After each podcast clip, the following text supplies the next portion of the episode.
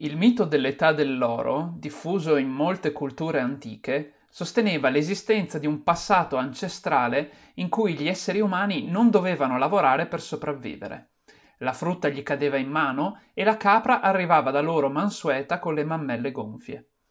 Ti guadagnerai il pane col sudore della fronte e partorirai con dolore, sono invece le maledizioni che Dio nella Bibbia lancia all'uomo e alla donna, cacciandoli dal paradiso terrestre. Il lavoro, quindi, per millenni è stato concepito come una pena necessaria, un'afflizione inevitabile. Ciò si evince anche dall'etimologia di alcuni termini. Il travaglio, per esempio, in inglese si dice labor, che è anche la parola che descrive il lavoro fisico, mentre in francese il lavoro si dice travail. Un'altra parola inglese per descrivere il lavoro è job, che deriva da gobba, mentre in spagnolo trabajo deriva da abbassarsi. Come è accaduto, quindi, che oggi il lavoro, più che un dovere umiliante, è considerato un diritto che nobilita e conferisce dignità?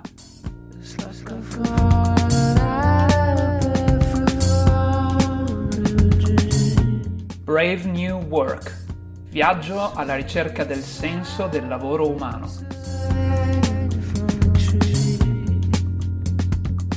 Ogni lavoro ha la sua dignità. Questa affermazione, un po' come per l'idea della meritocrazia alla base delle società moderne, sembra un concetto inattaccabile. Come si potrebbe non concordare sul fatto che ogni lavoro porta un beneficio alla società e quindi è degno e rispettabile? Eppure, anche in questo caso, con un po' di pazienza e spirito critico, si può provare a farsi qualche domanda. Produrre mine anti-uomo è un lavoro rispettabile? Progettare slot machine sempre più efficaci nell'irretire i ludopatici è un'attività piena di dignità? Vendere sigarette magari ai minori è una professione che va onorata? Il punto fondamentale della questione probabilmente è questo. Quando parliamo di dignità, ci riferiamo al lavoro o al lavoratore? Dicendo ogni lavoro ha la sua dignità, si intende che anche chi fa un lavoro che viene giudicato come umile deve essere rispettato, o che è proprio il lavoro in quanto tale e in ogni sua forma ad avere una sua dignità? Nel primo caso ovviamente ci sarebbe ben poco da dire, ma invece se è il secondo tipo di interpretazione, forse qualche cosa a guardar bene che non va c'è. Per gran parte della storia dell'essere umano, il lavoro ha avuto ben poco a che fare con la dignità. Non che il lavoro fosse necessariamente indegno, ma perché accostare i due concetti aveva poco senso. Per decine, se non centinaia di migliaia di anni, lavorare si doveva. Punto. Il fatto è che, soprattutto nell'era della complessità, il lavoro non è solo un mezzo di sostentamento, come è stato per gran parte delle ere precedenti, ma una vera e propria materia di scambio. Il lavoro, in un certo senso, è la valuta che l'individuo può utilizzare per acquistare la sua appartenenza alla comunità. Scambia il suo tempo e la sua energia in cambio di protezione e denaro per il proprio sostentamento.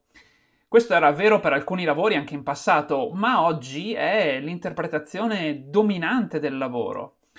In passato, se una persona voleva estraniarsi dalla sua comunità e non lavorare in senso stretto, per esempio andando in eremitaggio, era una sua scelta e nessuno gliene avrebbe davvero chiesto conto o lo avrebbe criticato aspramente per questo. Invece oggi chi non lavora viene visto come un approfittatore, come qualcuno che si gode i vantaggi del welfare e della protezione statale senza dare il proprio contributo. Quindi il lavoro è sentito più come un dovere. Ma essendo la società liberale per definizione opposta a pratiche come lo schiavismo, per esempio, non potrebbe mettere la questione in questi termini, che potrebbero essere facilmente fraintesi.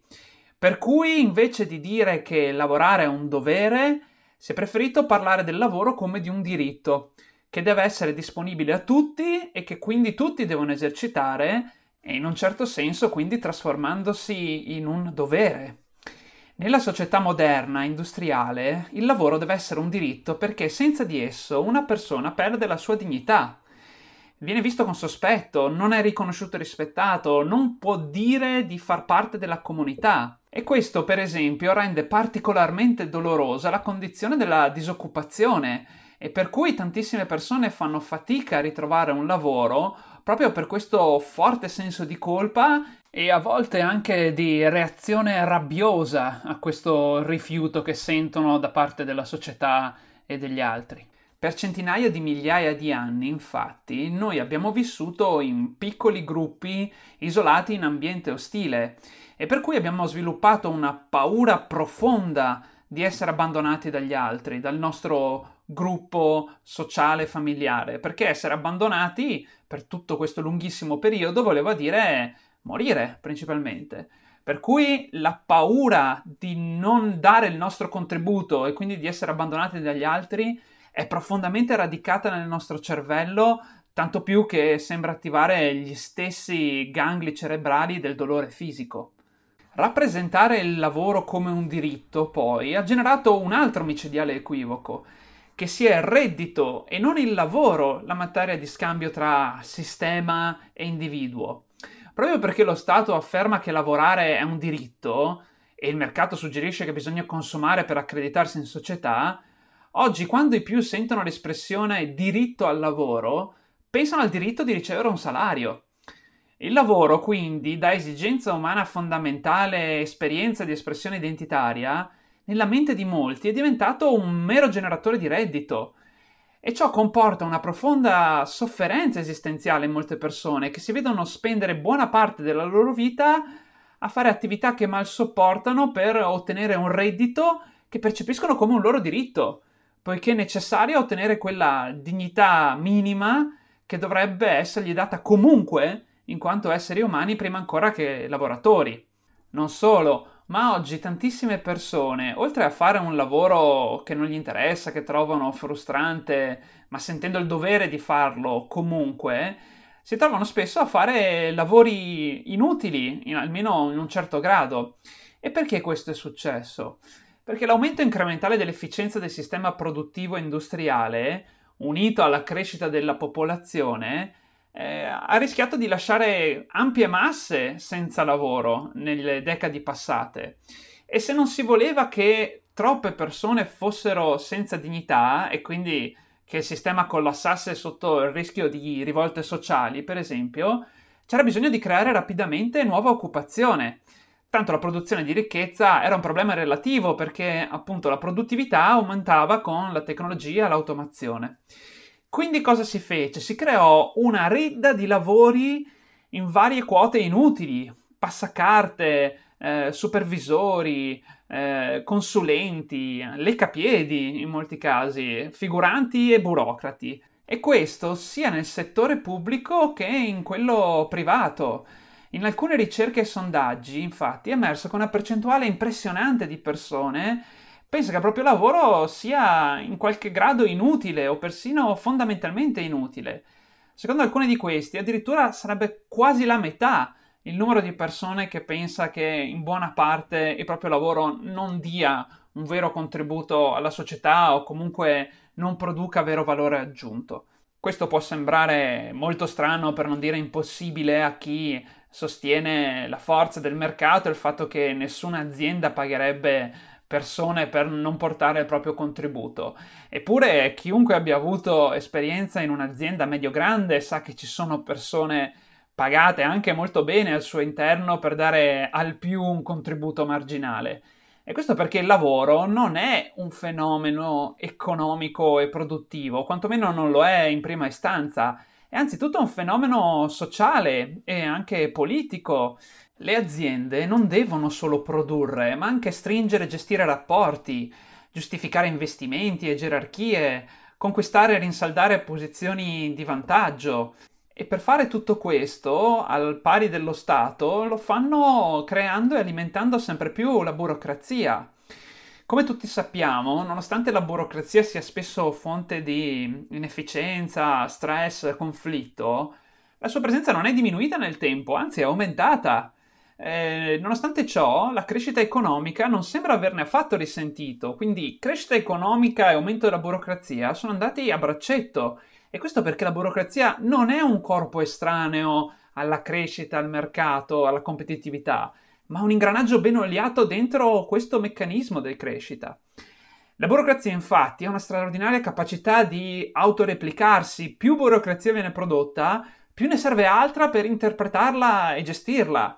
E inoltre essa dà due grandi servigi al culto della crescita. Da una parte dà alle persone l'illusione di poter gestire la complessità, favorendo e indicando comportamenti rigidi, di interazione, che consentono alle persone di diminuire il rischio di incomprensione rispetto ai reciproci ruoli, incomprensioni che abbiamo visto essere tipiche delle società moderne. Dall'altra consente la creazione di una vasta gamma di lavori remunerati e perfettamente legittimati, per consentire al sistema di tutelarsi dalla ribellione dei senza lavoro. Insomma, il paradosso oggi è che molte persone fanno lavori non solo che spesso non gli consentono di sentirsi realizzati, di perseguire i propri interessi, di sfruttare le proprie inclinazioni o comunque di creare valore aggiunto con le proprie competenze più o meno innate, ma anche che fanno un lavoro che in qualche grado, e a volte anche in grado elevato, è inutile. E questo perché il lavoro è un diritto. Tutti devono lavorare perché senza lavoro non c'è dignità. Ma la vera dignità viene primariamente attribuita da chi il lavoro lo svolge, non dalla comunità, o quantomeno dalla comunità in un secondo momento. È un lavoro che può sembrare poco degno alla comunità, come per esempio fare l'assistente familiare, fare la badante o fare un lavoro esecutivo manuale, ad alcuni può sembrare pieno di dignità, mentre magari la maggioranza no. A pensarci bene, in realtà questa è la conformazione abbastanza naturale del lavoro. Affermare che ogni lavoro è degno suona più come un atto consolatorio e riparatore per il fatto che la società ritiene che alcuni lavori siano meno degni di altri, o comunque meno generatori di valore aggiunto. E il paradosso è che alcuni di questi lavori più discriminati danno in realtà un contributo alla società anche maggiore di altri, che invece sono visti con ammirazione. E per cui, per esempio, adesso noi spingiamo le persone non a fare le infermiere o i badanti, ma a fare i manager e i programmatori informatici. E questo nonostante il fatto che con l'invecchiamento della popolazione e l'aumentare dell'impatto tecnologico, in futuro avremo bisogno di molti più assistenti familiari e badanti che programmatori informatici e manager.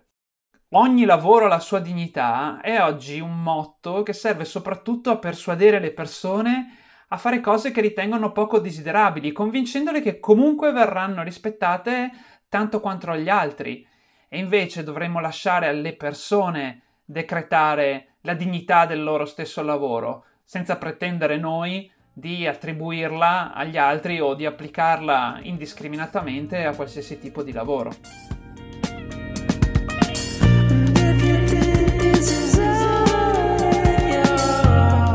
Grazie per aver ascoltato anche questa puntata. Ti ricordo che puoi scaricare il libro Brave New Work su tutte le principali librerie digitali. E se ti sta piacendo questo podcast, apprezzerei molto se volessi segnalarlo ai tuoi conoscenti o ai tuoi contatti social o magari lasciare una recensione. Ci sentiamo domani. Grazie, ciao!